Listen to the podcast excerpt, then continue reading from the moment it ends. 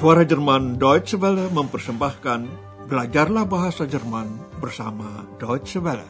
Lernt Deutsch bei der Deutschen Welle. Dengan siaran khusus berjudul Deutsch, warum nicht?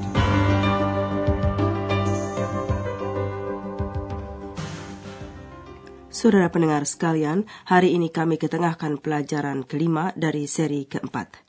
Dalam siaran terakhir dapat Anda simak sebuah sajak karya Theodor Fontana.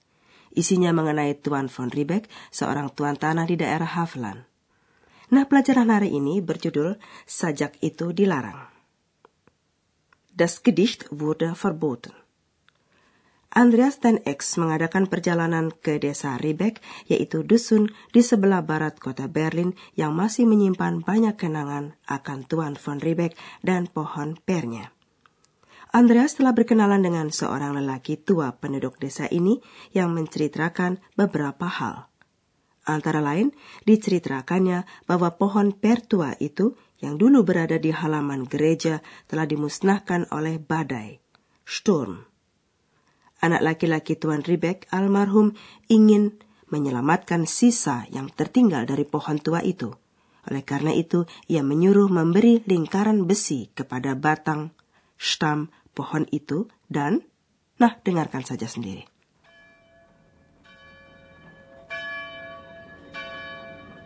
Hier, neben der Kirche, stand der alte Birnbaum. Stand? Und wo ist der jetzt? Hm, den gibt es nicht mehr. Vor über 80 Jahren wurde er von einem Sturm zerstört. Der Sohn vom alten Ribbeck ließ um den Stamm einen Ring aus Eisen legen und stellte ihn in seinem Schloss auf. Da stand er und wurde als Riesenaschenbecher benutzt. Den können Sie heute noch sehen im Restaurant zum Birnbaum. Und was ist das hier für ein Baum? Den haben wir gepflanzt. Nachts und heimlich. Heinzelmännchen? Wie bitte? Heinzelmännchen?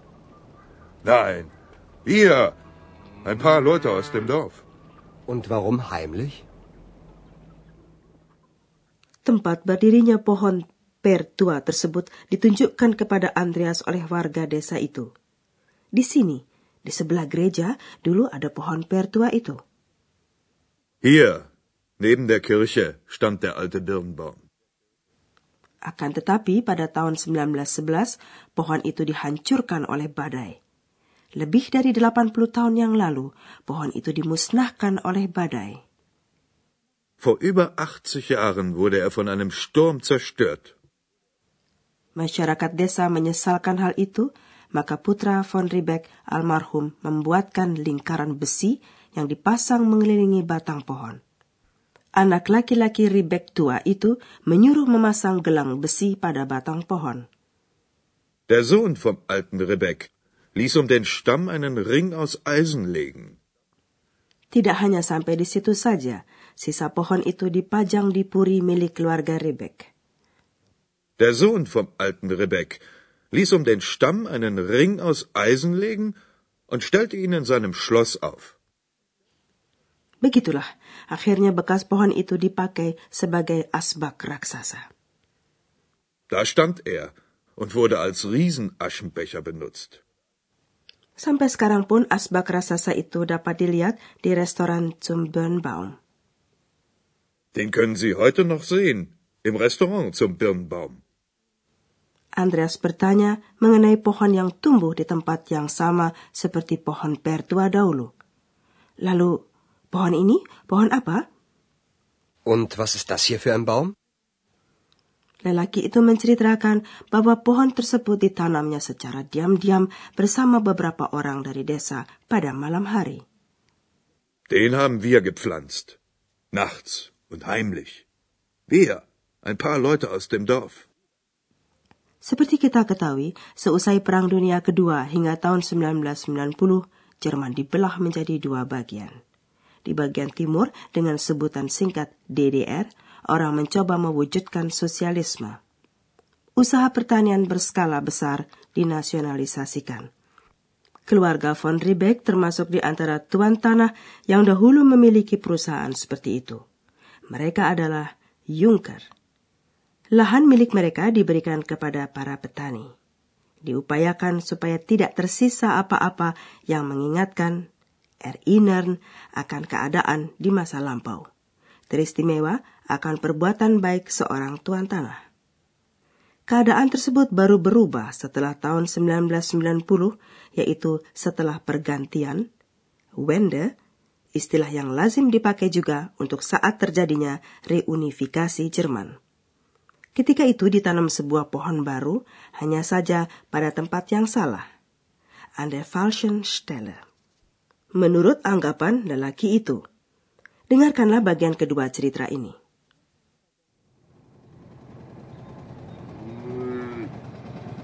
Und warum heimlich? Na, hören Sie mal. Im Sozialismus brauchte man keine Junker mehr. Sie wissen doch, Junkerland in Bauernhand. Das Land wurde enteignet und den Bauern gegeben. Nichts sollte mehr an die alten Zeiten erinnern. Nichts sollte mehr an den alten Ribbeck erinnern. Kein Baum und kein Gedicht.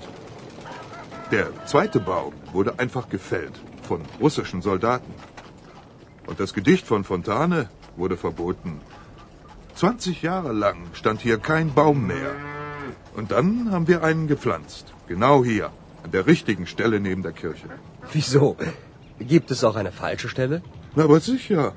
1990, nach der Wende, kamen sie plötzlich, die Politiker aus dem Westen, pflanzten einen Birnbaum und erinnerten an den alten Rebek. Aber an der falschen Stelle. Dann gibt es jetzt also zwei Bäume? Orang desa itu menerangkan salah satu aspek sosialisme versi DDR. Katanya, di dalam sosialisme, para Junker tidak diperlukan lagi. Im Sozialismus brauchte man keine Junker mehr. Ia mengutip slogan politik dari tahun 1947 ketika pimpinan DDR mulai mengembangkan sosialisme. Tanah milik para Junker pindah ke tangan petani. Junkerland in Bauernhand. Artinya, lahan milik para tuan tanah diambil dibagikan dan diberikan kepada para petani untuk digarap. Lahan disita dan diberikan kepada para petani. Das Land wurde enteignet und den Bauern gegeben. Kata orang desa itu selanjutnya, tidak sesuatu pun boleh mengingatkan lagi pada masa lampau. Nichts sollte mehr an die alten Zeiten erinnern. Upaya untuk menghapus segala kenangan akan Rebek yang baik itu tidak tanggung-tanggung. Tentara Rusia, Russische Soldaten, begitu saja menebangkan pohon kedua, yaitu pohon yang baru ditanamkan. Der zweite Baum wurde einfach gefällt von russischen Soldaten. Uni Soviet selaku salah satu negara pemenang Perang Dunia Kedua memegang kontrol di Jerman Timur dan memiliki pengaruh kuat terhadap DDR. Maka pada saat rezim DDR itu, saja karya Fontane dilarang und das Gedicht von Fontane wurde verboten. Selama 20 tahun, tempat bekas pohon per itu kosong. 20 Jahre lang stand hier kein Baum mehr.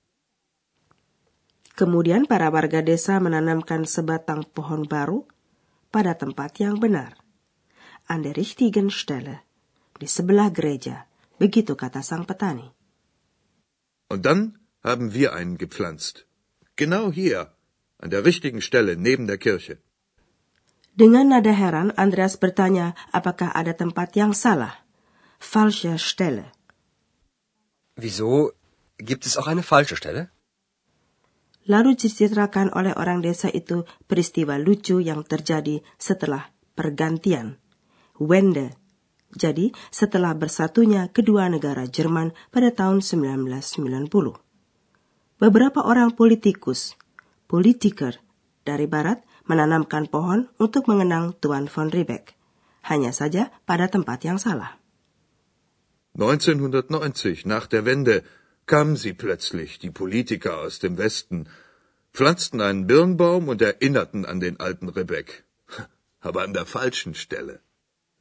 Dengan demikian, sekarang ada dua buah pohon per di situ, akan tetapi kami tidak akan lebih lama lagi di desa Ribek, sebab masih ada tugas menerangkan bentuk pasif kepada Anda.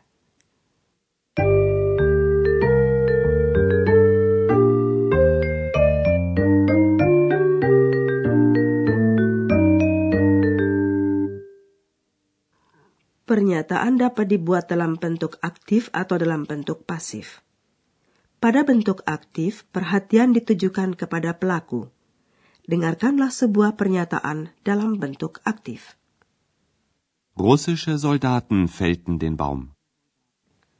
Pada bentuk pasif, perhatian ditujukan kepada peristiwa, kepada apa yang dilakukan. Dengarkanlah pernyataan tadi dalam bentuk pasif.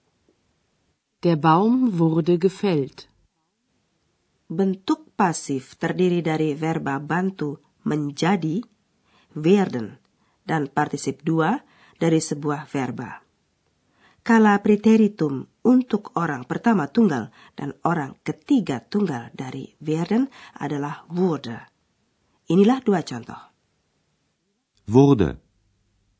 Der Baum wurde gefällt. Das Gedicht wurde verboten.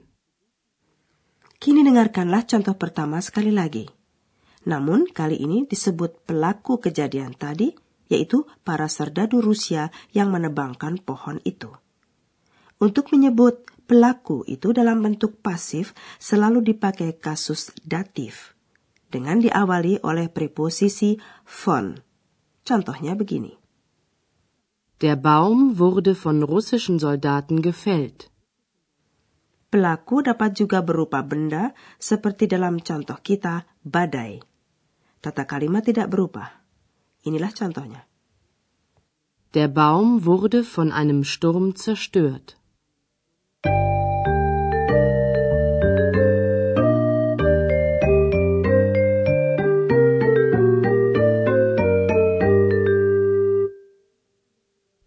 Ikutilah kini kedua dialog sekali lagi. Carilah posisi duduk yang paling enak, lalu dengarkan baik-baik. Lelaki dari desa itu bercerita mengenai pohon aslinya.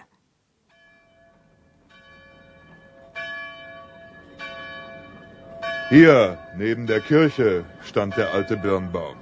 Stand? Und wo ist der jetzt? Hm, den gibt es nicht mehr. Vor über 80 Jahren wurde er von einem Sturm zerstört. Der Sohn vom alten Ribbeck ließ um den Stamm einen Ring aus Eisen legen und stellte ihn in seinem Schloss auf. Hm. Da stand er und wurde als Riesenaschenbecher benutzt. Den können Sie heute noch sehen im Restaurant zum Birnbaum. Und was ist das hier für ein Baum? Den haben wir gepflanzt. Nachts und heimlich. Heinzelmännchen? Wie bitte? Einzelmännchen? Nein, wir. Ein paar Leute aus dem Dorf. Und warum heimlich? Orang itu mengungkapkan riwayat pohon itu selanjutnya.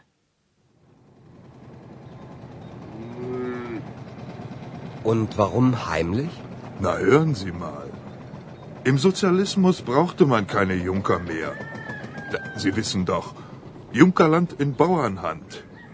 Das Land wurde enteignet und den Bauern gegeben. Nichts sollte mehr an die alten Zeiten erinnern. Nichts sollte mehr an den alten Ribbeck erinnern. Kein Baum und kein Gedicht. Der zweite Baum wurde einfach gefällt von russischen Soldaten. Und das Gedicht von Fontane wurde verboten. 20 Jahre lang stand hier kein Baum mehr. Und dann haben wir einen gepflanzt. Genau hier, an der richtigen Stelle neben der Kirche. Wieso? Gibt es auch eine falsche Stelle? Na, aber sicher. 1990, nach der Wende, kamen sie plötzlich, die Politiker aus dem Westen, pflanzten einen Birnbaum und erinnerten an den alten Rebek. Aber an der falschen Stelle. Dann gibt es jetzt also zwei Bäume? Nah, sampai di sini dulu perjumpaan kita. Sampai lain kali. Auf Wiederhören. Dari rangkaian Learn Deutsch bei der Deutschen Welle, telah Anda ikuti pelajaran dari kursus bahasa Jerman, Deutsch, warum nicht, berdasarkan naskah dari Nyonya Herard Meise dari Goethe Institut di München dan diproduksi oleh Suara Jerman Deutsche Welle.